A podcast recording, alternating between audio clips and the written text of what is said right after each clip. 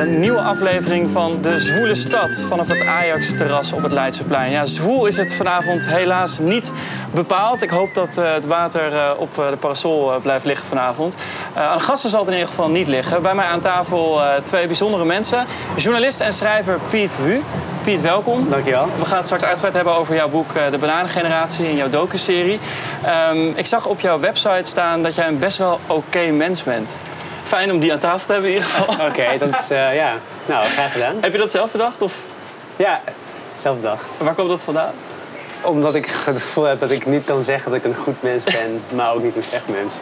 Dus best wel een oké mens. Heel goed, fijn dat je er bent. En nog een best wel oké mens volgens mij aan tafel, Marieke Elsinga. Ik Welkom. hoop het. Ja. Dankjewel, dankjewel. Man. Radio- en televisiepresentator, onder andere bij Q Music en RTL Boulevard. Ja. Het is voor jou een beetje een thuiswedstrijd, want normaal gesproken zit jij daar. Ja, precies. Ja. Echt daar net aan de andere kant van een plein, daar zit de studio van RTL Boulevard. Dus uh, ja, dit voelt wel eens thuis. Ja, we hadden beter misschien daar kunnen gaan zitten met dit weer. Nee, dit is sfeervoller. Er niks te nadelen van RTL Boulevard, maar uh, dat we dit buiten doen, dat, uh, dat maakt het leuk. Ja. We hebben heel veel, je hebt heel veel gedaan de afgelopen jaren. Wat veel mensen niet weten, is dat jij ook bij ons hebt gewerkt, bij Ja. AT5. Je hebt stage gelopen, inmiddels al wel een aantal jaartjes geleden. Ja. Uh, maar daar hebben we een filmpje van. Laten we gelijk even kijken.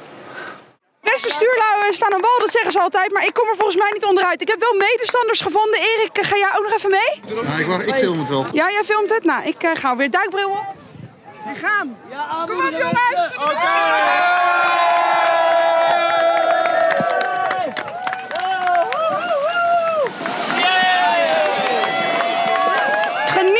Wat? Dat is... Goddomme jongens, het is koud hè. Ah. Ik wou zeggen, heb je hier warme herinneringen aan? Nee, het ziet er uh, daar zonniger uit dan dat het nu is. Maar dit was de nieuwjaarsduik in de Slotenplas.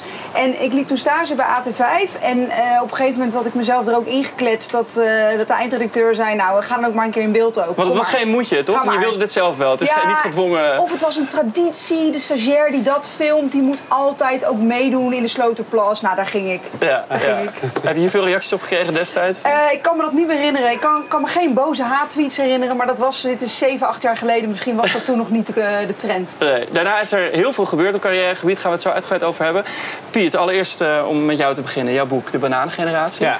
Eh, jij noemt jezelf ook een banaan. Ja, Kun je dat eens uitleggen? Wat bedoel ja je veel daarmee? mensen vragen dat inderdaad. Ehm, mijn moeder die noemde mij vroeger altijd banaan, omdat zij vond van ja, oké, je bent in Nederland geboren, maar voor ons blijf je altijd een Aziat. Dus je blijft altijd geel van buiten, maar je kunt zo wit zijn van binnen als je wilt. Dus het is echt wel vanuit Ja. jouw moeder gekomen. Het is niet iets, een term die je al vaker had Nou, ik dacht altijd dat mijn moeder dat verzonnen. En totdat ik dus al die mensen sprak voor het boek. Dus toen bleek iedereen zeggen, ja, mijn moeder noemt mij ook een banaan. Ik dacht, oh ja, het zal wel iets breder zijn dan eh, mijn moeder denkt. Ja. Ja, Want jouw boek De Bananengeneratie, daar spreek je met eh, 35 eh, mede-Chinese Nederlanders. Je hebt er meer gesproken, maar er komen er 35 eh, aan het woord. Eh, over nou, de, de worsteling die jullie hebben om hier eh, geboren te zijn. Maar ook deels de Chinese roots te hebben en de traditionelere opvoeding van je ouders. ja zeker. Ehm, eh, had je verwacht dat het boek zo zou aanslaan? Want ik begreep dat je ook een beetje het soort niche had bedoeld.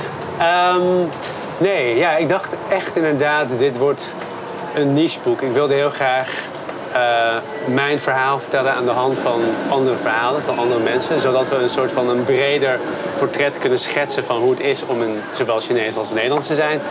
En ik dacht vooral van, ja, ik wilde schrijven voor mensen die niet zijn zoals ik. Dus dan dat eh, eigenlijk mijn buurman of mijn klasgenoten zouden weten... Oh, oké, zo is het dus blijkbaar om Piet te zijn. Of iemand die op Piet lijkt. Ja. En het blijkt dus nu heel erg inderdaad, zodra mijn boek uit was... dat heel veel Chinese Nederlanders ook gingen lezen. En dacht ik, oh ja, shit, dit heb ik niet verwacht of zo. Dus ik kreeg heel veel berichten van mensen die zeiden...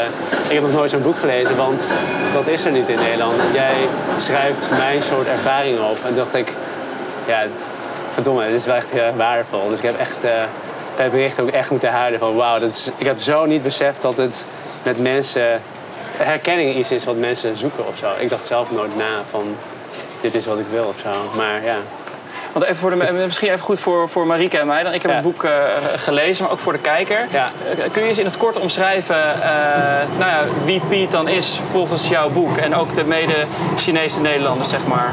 Wauw, Wat je daarmee... Wie Piet en dan niet in ik 275 eh, bladzijden. oh ja. nee, maar om, een voorbeeld te noemen. Waar je bijvoorbeeld tegenaan loopt. wat je ook in je boek beschrijft. En wat anderen ook tegen jou hebben gezegd. Waar wij misschien in eerste instantie niet zo snel uh, ja, nou, stil zouden staan. Een van de dingen die ik heb ontdekt tijdens het interview voor al die mensen is bijvoorbeeld dat ik nooit 100% dezelfde taal spreek als mijn ouders. Dus mijn ouders die kunnen niet 100% Nederlands, want zij moesten altijd werken. Ze werken nog steeds 80 uur per week. Uh, dus zij hebben de taal gewoon niet op die manier nodig gehad zoals ik. En ik kan niet hun taal, uh, 100%. Uh, Wat spraken jullie vroeger thuis dan? We spraken vroeger thuis een mengeling van Nederlands en um, Brunzhouhua, dus de taal van de stad van mijn ouders. Dus een hele kleine zeg maar, taal eigenlijk, die niet lijkt op Mandarijn Chinees ook nog eens. Dus uh, ik kon die taal niet goed, mijn ouders konden Nederlands niet goed, dus we praten eigenlijk een soort van langs elkaar heen. Dus dan, als je het wil hebben over... Ik moest bijvoorbeeld ook nog uit de kast komen toen ik klein was, zeg maar. Dus uh, ik kon dat niet uitleggen. Ik had letterlijk niet de woorden daarvoor om dat uit te leggen aan mijn ouders. Dus dat is ook een groot deel van mijn boek geworden. Dus het idee dat je probeert jezelf te zijn in een omgeving die jou helemaal niet ziet zoals je zelf wilt. Dus mijn ouders wilden niet dat ik homo was. Mijn, nee, mijn klasgenoten zagen me niet als Nederland bijvoorbeeld. Dus ja, dat soort worstelingen komen in het boek voor. Ja, dat zijn er aardig wat. Maar kun je er iets bij voorstellen dat je die, die taalbarrière ook al hebt met je ouders? Met wie je dat soort dingen eigenlijk allemaal wil bespreken? Nee, nee, het lijkt, het lijkt, nee, het lijkt me buitengewoon lastig. Want ik heb de mazzel dat ik zelf heel goed uh, kan communiceren met mijn ouders. Nou, en we spreken en dezelfde taal en we praten is binnen ons gezin heel, uh, uh, heel vanzelfsprekend. Ja. Um, maar ja, nee, het lijkt me heel, heel moeilijk. En ook als je dan dus die combinatie hebt, wat je net zegt, dat je ook binnen uh, je klas niet helemaal uh, in een bepaald hokje past. Blijkbaar willen we toch altijd in een hokje. Worden we gestopt. En dan ja. pas je ook zelfs bij je gezin thuis. Het lijkt mij heel onveilig als je ook daar dan niet helemaal uh, past of zo als puzzelstukje. Ja, ja, ja. ja, ik wilde vroeger altijd inderdaad. Ja, het klinkt heel gek ik wilde vroeger graag wit zijn. Want ik dat bedoel ik niet echt wit-wit, maar gewoon erbij horen. Dus dat is zoals je, dat, dat je steeds wordt beloond voor dat je erbij hoort. En dat is in mijn klas was het altijd zoals andere kinderen. Dus toen dacht ik altijd van ja, ik wil dat graag zijn, maar dat kan natuurlijk niet. Dus ja, is dat nu wel veranderd dan? Of zit je nog steeds af en toe van ik wil eigenlijk 100% wit zijn? Of zit nee, je nog steeds nee. Ik, sinds het boek en ik heb nu dus nu ook een serie gemaakt, weet ik van ja, het is natuurlijk ook gewoon zoveel meer waard dat ik het allebei een soort van kan navigeren tussen zowel Nederlands zijn als Chinees zijn. Dat is natuurlijk meer waarde in plaats van dat ik dacht van het een bron van schaamte of zo. Dus ja. Want je hebt die serie ook gemaakt, Piet en de Bananen, ja. een driedelige docu-serie. Uh, die is gedeeltelijk ook afgeleid van je boek. Jij hebt ook een stuk daarvan gezien, ja, toch? Ja, ja, ja, Wat ja, vond je ja. van die serie? Ik heb, ik heb het vanmiddag allemaal gekeken, want ik dacht ik wil weten bij wie ik aan tafel zit. En ik was ervan onder de indruk, omdat het is een driedelige serie, drie keer een kwartier als ik me niet vergis. Ja. En uh, ik kom erachter dat, dat, dat jouw belevingswereld, dus blijkbaar uh, niet dezelfde taal spreken als je ouders. Uh, aan de ene kant niet gezien worden helemaal als Nederlander, maar ook weer niet helemaal als Aziat. Dat is een, een wereld die ik helemaal niet ken. En dat blijkbaar ook vanuit de, de Chinese cultuur of de Oost-Aziatische cultuur er ook andere dingen worden verlangd van je kind. Uh, want je spreekt ook over het verlangen van jouw ouders om met iemand te trouwen die uh, het goed voor elkaar heeft, of een advocaat of een arts, of iemand die rijk is, of Ja, ja. werk hard en kommer. En ik denk dat dat in Nederlandse gezinnen natuurlijk ook wel eens wordt verlangd en opgelegd. Maar ik vond het wel uh, verdrietig om te horen dat dat bij blijkbaar heel veel Oost-Aziatische kinderen het geval is. Ja. Dat dat zo wordt gepusht van zorg dat je het maakt of dat je met iemand trouwt die het heeft gemaakt. Ja, ik ben blij dat je er iets van hebt opgestoken. Klinkt heel gek, maar het hele idee van de serie was natuurlijk dat ik dan inderdaad die wereld wil laten zien in plaats van alleen maar over te vellen in een boek. Dus dacht, dus het is gelukt als je zo denkt. Ja, want Ja. Hoe, hoe is het dan om dat van je ouders opgelegd te krijgen en daarmee op te groeien en die druk te ervaren? Ja, heel, ja, ik wil zeggen zwaar, maar voor mij was het heel normaal. Ik dacht van ja, ik, ik, ik moet gewoon de universiteit doen en dan een baan zoeken en dan daarna een vrouw en kinderen krijgen en een koophuis en een koopauto. En het was allemaal normaal totdat ik dan nu, toen ineens besefte van ik ga dat nooit halen. Als ik kan nooit met een vrouw trouwen en kinderen krijgen. En Dat, dus toen, wist ik, toen werd het pas heel moeilijk. Daarvoor was het van ja, oké, dit is gewoon hoe mijn ouders eh, het willen. Dus ja. Het gaat in jouw boek ook eh, heel erg over stereotypen, in de media vooral ook. Uh, Dat er eigenlijk maar weinig rolmodellen zijn, niet alleen in Nederland, maar ook in de hele filmwereld, in de mediawereld. Ja. Uh, en je noemt ook een paar specifieke voorbeelden in Nederland van een aantal programma's, onder andere Oeshi en Van Dijk. En Ik hou van Holland. Veel mensen kennen die programma's. Ja. Um, wat gebeurt er in die programma's wat volgens jou niet goed gaat en wat anders zou moeten?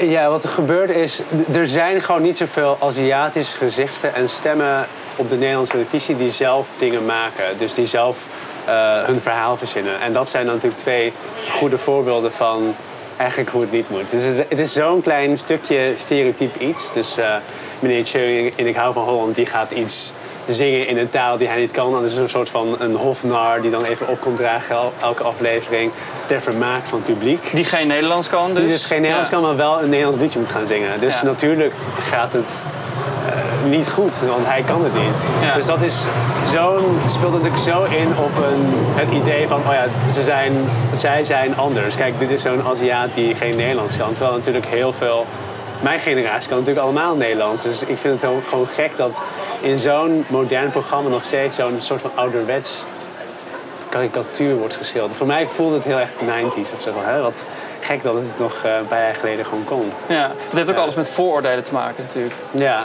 daar waar ze dus heel erg op inspelen. En ja. ik wil natuurlijk gewoon heel graag dat er meer andere Aziatische geluiden komen in de media. Zodat het wat, een wat breder scala is aan verschillende stemmen en verhalen.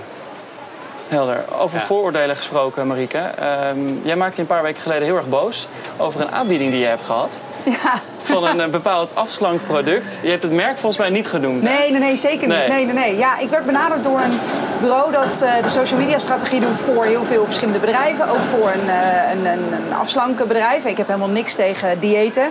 Eh, het is soms voor sommige mensen ook heel goed. Of sommige mensen vinden het fijn. Die voelen zich er prettig bij om een paar kilo af te vallen. En de hele dieetindustrie, daar heb ik eh, zeker niks tegen.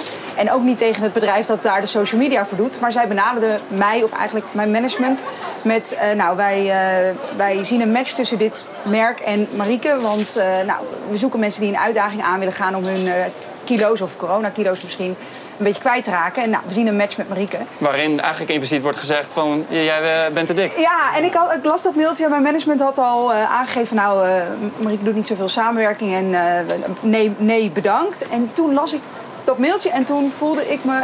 Toen klikte ik hem weg en toen dacht ik, ik vind het eigenlijk niet leuk. Want er stond niet Marieke is dik, maar het triggerde denk ik bij mij... dat stemmetje dat ik altijd al in mijn hoofd heb, waarmee ik rondloop...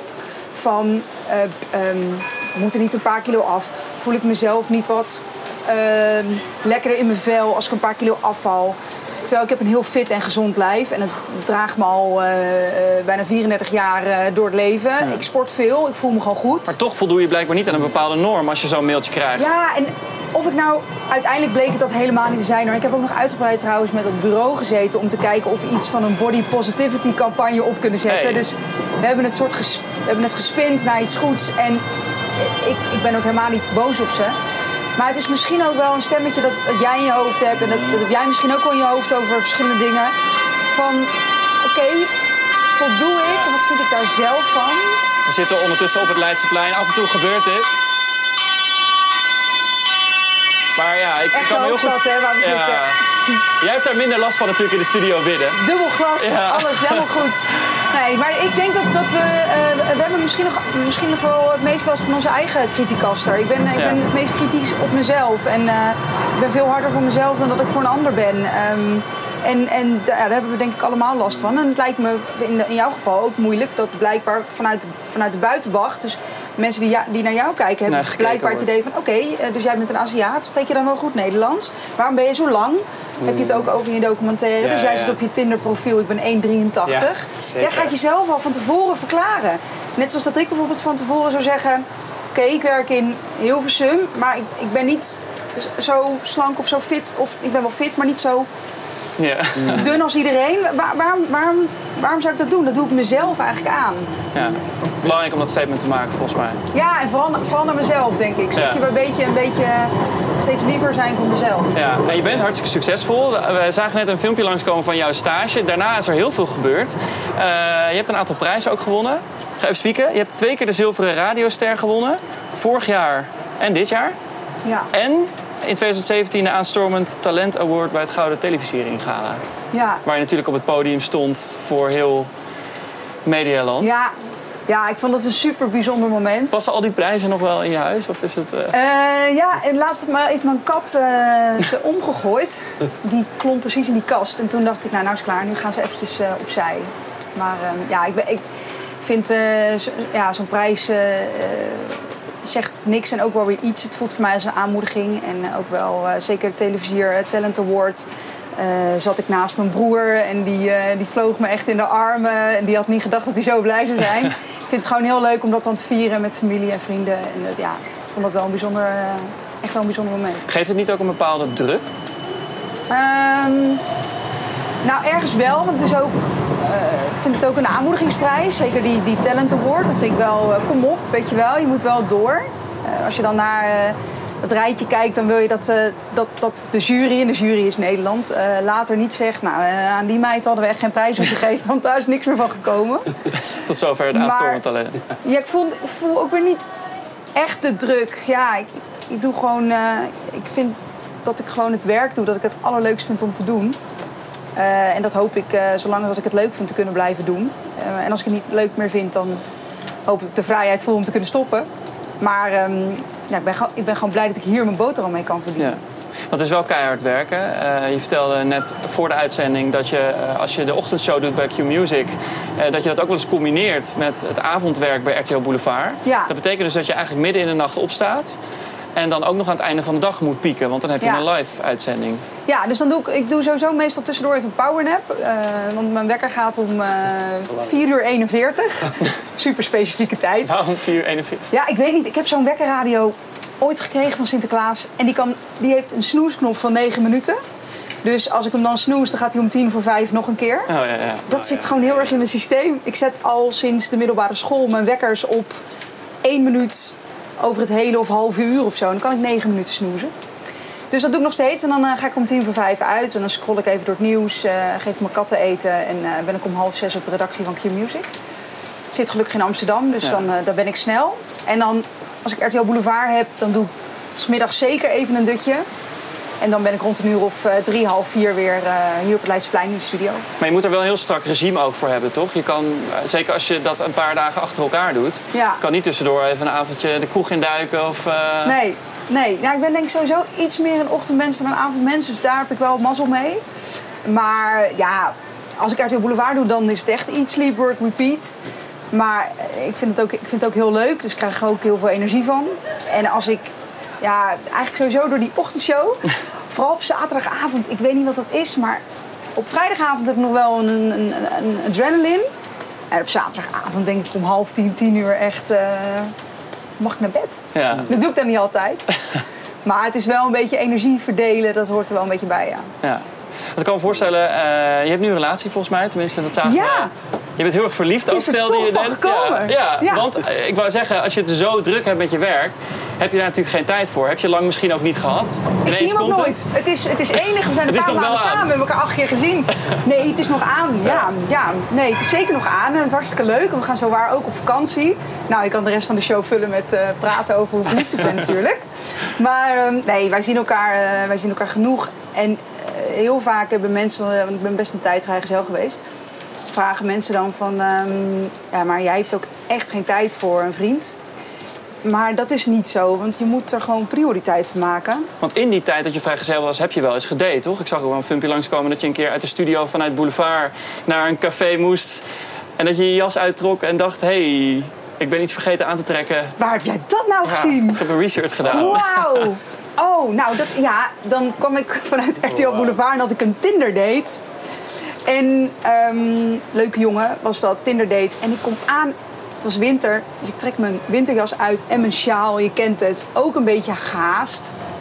En ik ga zitten en ik kijk naar beneden en ik blijkt dus dat ik met mijn sjaal tegelijkertijd drie knoopjes heb opengeritst. dus ik zit echt zo, alles zo in de etalage, zo heel dicht bij hem. Nou ja, het is uiteindelijk niks geworden, maar het was nogal een eh, entree. Ja. Je had het net even over eh, jouw Tinder-profiel onder andere, wat ook in Ja. de docu-serie eh, naar voren komt. Dat jij daar, daar zie je ook in jouw serie dat jij eh, in jouw profiel ook je lengte neerzet, 1,83. En dat doe je om een specifieke reden. Ja, Waarom doe je zeker. Ehm, omdat ik vroeger altijd kreeg van, ja maar je- hoe lang ben je dan? Je bent heel, wa- waarschijnlijk heel klein, want je bent een Aziatische man. Dus daarom zit ik erbij dat ik zelf 6 voet of inderdaad 1,83 meter ben. Ik vind het fijn hoor, de lengte op Tinder-profielen. Ja. Ik vind het ook wel fijn, ja. Dan Ja. denk ik van, oh ja, ik weet ongeveer waar Ja. ik moet kijken. Ongeacht Ja. of iemand Aziatisch is of niet, ik vind Ja. het gewoon prettig om een beetje te weten. Te- Heb je nooit getinderd? Ja, zeker wel. Ja. Maar jij zet niet je lengte, lengte Nee, ik zet niet bij lengte erbij. Nee. Maar bij mijn foto's zie je meestal wel dat ik lang ben, dus dat scheelt wel. Oh ja, maar dat, Oh ja. dat denk je dan. Maar bij mij, ik heb ook full body foto's, maar... Maar ben je op dit moment ook nog aan het daten? Ik ben op dit moment aan het daten, ja. Je zei dat met enige aarzeling. Omdat het nog heel pril is. en dan denk ik van, is dat echt wel daten? Maar oké, ja, ja. Voelt toch als RTL Boulevard, hè? Ja, toch? je op het. Je zit op het Leidseplein Leidseplein. Het is dus- toch opeens, dat, past je ook als een jas. Ja, maar. toch? Ja. Ja. Dat is een soort, soort open sollicitatie. Eh, Vlak voordat we aan deze uitzending begonnen, eh, was jij heel blij. Ja, Natuurlijk om aan tafel te zitten, maar ook zeker, vanwege iets anders. Ja. ja. Wat je eh, net hebt gehoord. Ja, ik heb En wat je een, hier kan eh, delen. Ik heb een, eh, een, eh, een beurs gekregen van Letterfonds om een, een eerste roman te schrijven. Dus er wat komt goed. een nieuw boek. Ja, er komt een nieuw boek en het is dus een, wordt een fictieboek. En ik wilde heel graag, ik wilde het wel schrijven, maar ik dacht ik heb er geen tijd voor en, en dus ook geen geld. Dus toen dacht ik, nou ja, als ik een beurs krijg, dan kan ik natuurlijk werken aan een roman. En toen dacht ik, dus ik heb net gekregen dat ik dat eh een van de acht ben die eh, het heeft gekregen. Oh, wauw. Gefeliciteerd. Ja, ik ben super blij. Een tipje van de sluier. Wat, wat, synopsis? Een tip van Sluier, eh, het gaat over eh, eh, de ruimte. De ruimte. Dat, ja, dat was het. Ik kan verder Oké. niks zeggen. Cryptisch. Ja. Goed, gaan we afwachten. Marieke, ehm, wat ik me afvroeg. Je doet natuurlijk nu radio en televisie. Heb je wel eens over nagedacht dat je op een gegeven moment een keuze mag, kan of moet maken? Of doe je dit zolang je dit... Ja, dat wordt me best vaak gevraagd. Van, maar dan is vaak de vraag, als je een keuze zou moeten maken, wat kies je dan? En ik vind dat heel moeilijk. Ja. Ehm Mattie, met wie ik de ochtendshow doe, eh, die leest vaker in interviews dat ik dan, als ik met mijn rug tegen de muur zou moeten staan, dat ik dan televisie zou kiezen. Omdat ik daar meer verschillende dingen kan doen. Dus je kan een studioprogramma doen, je kan eh, een programma doen zoals jij hier doet, Eh, je kan op pad. Heel veel verschillende dingen. En bij radio is het toch, in welke vorm je het ook giet, een duo of met meer of alleen, je bent toch wel altijd in die radiostudio. Dus rug tegen de muur zou ik dan televisie kiezen. Maar radio is me ook een beetje overkomen. Ik kwam destijds een paar jaar geleden bij de lokale omroep... omdat ik daar televisie wilde maken. En toen zeiden ze, joh, duik jij ook maar de radiostudio in op maandagmiddag. Daar hebben we nogal gat. Toen ben ik toch verliefd geworden op radio maken... omdat je zo persoonlijk kunt zijn. En zeker met een ochtendshow ben je bijna een beetje de, de, de wekker van mensen. Ze staan met je op. Ze zijn gewend om om tien over zeven altijd net even dat onderdeel te horen. Of om kwart voor acht horen ze eh, die jingle. En dan weten ze, ah, nu moet ik echt mijn bed uitspringen, anders kom ik te laat. En het is bijna alsof je luisteraars... ehm, ja, die, weten, die weten zoveel van jou. Jij, jij krijgt zoveel te weten van die luisteraars. Dat, dat krijg je met tv niet voor elkaar. Nee. Dus moet ik kiezen, Mark? Je moet niks, je moet niks. Nee, hè? Nee. Je zei net jingle, ik hoor onze eigen jingle alweer. Dat betekent dat we aan het einde zijn van deze uitzending. We hadden het er net even over dat het snel gaat. Ik verbaas me wel iedere keer weer over dat het echt heel snel gaat. Je hebt geen slok genomen. Nee, het is- we zitten ook net te ver om... Ik heb wel. We het zo doen. Met Piet, een leeg cheers glas. Op je boek. Marieke, succes met radio en televisie in ieder geval. Dankjewel. Leuk komende dat er mocht zijn, heel leuk. Yes, dank dat jullie er waren. En u thuis, eh, dank voor het kijken naar deze uitzending van De Zwoele Stad. En heel graag tot de volgende.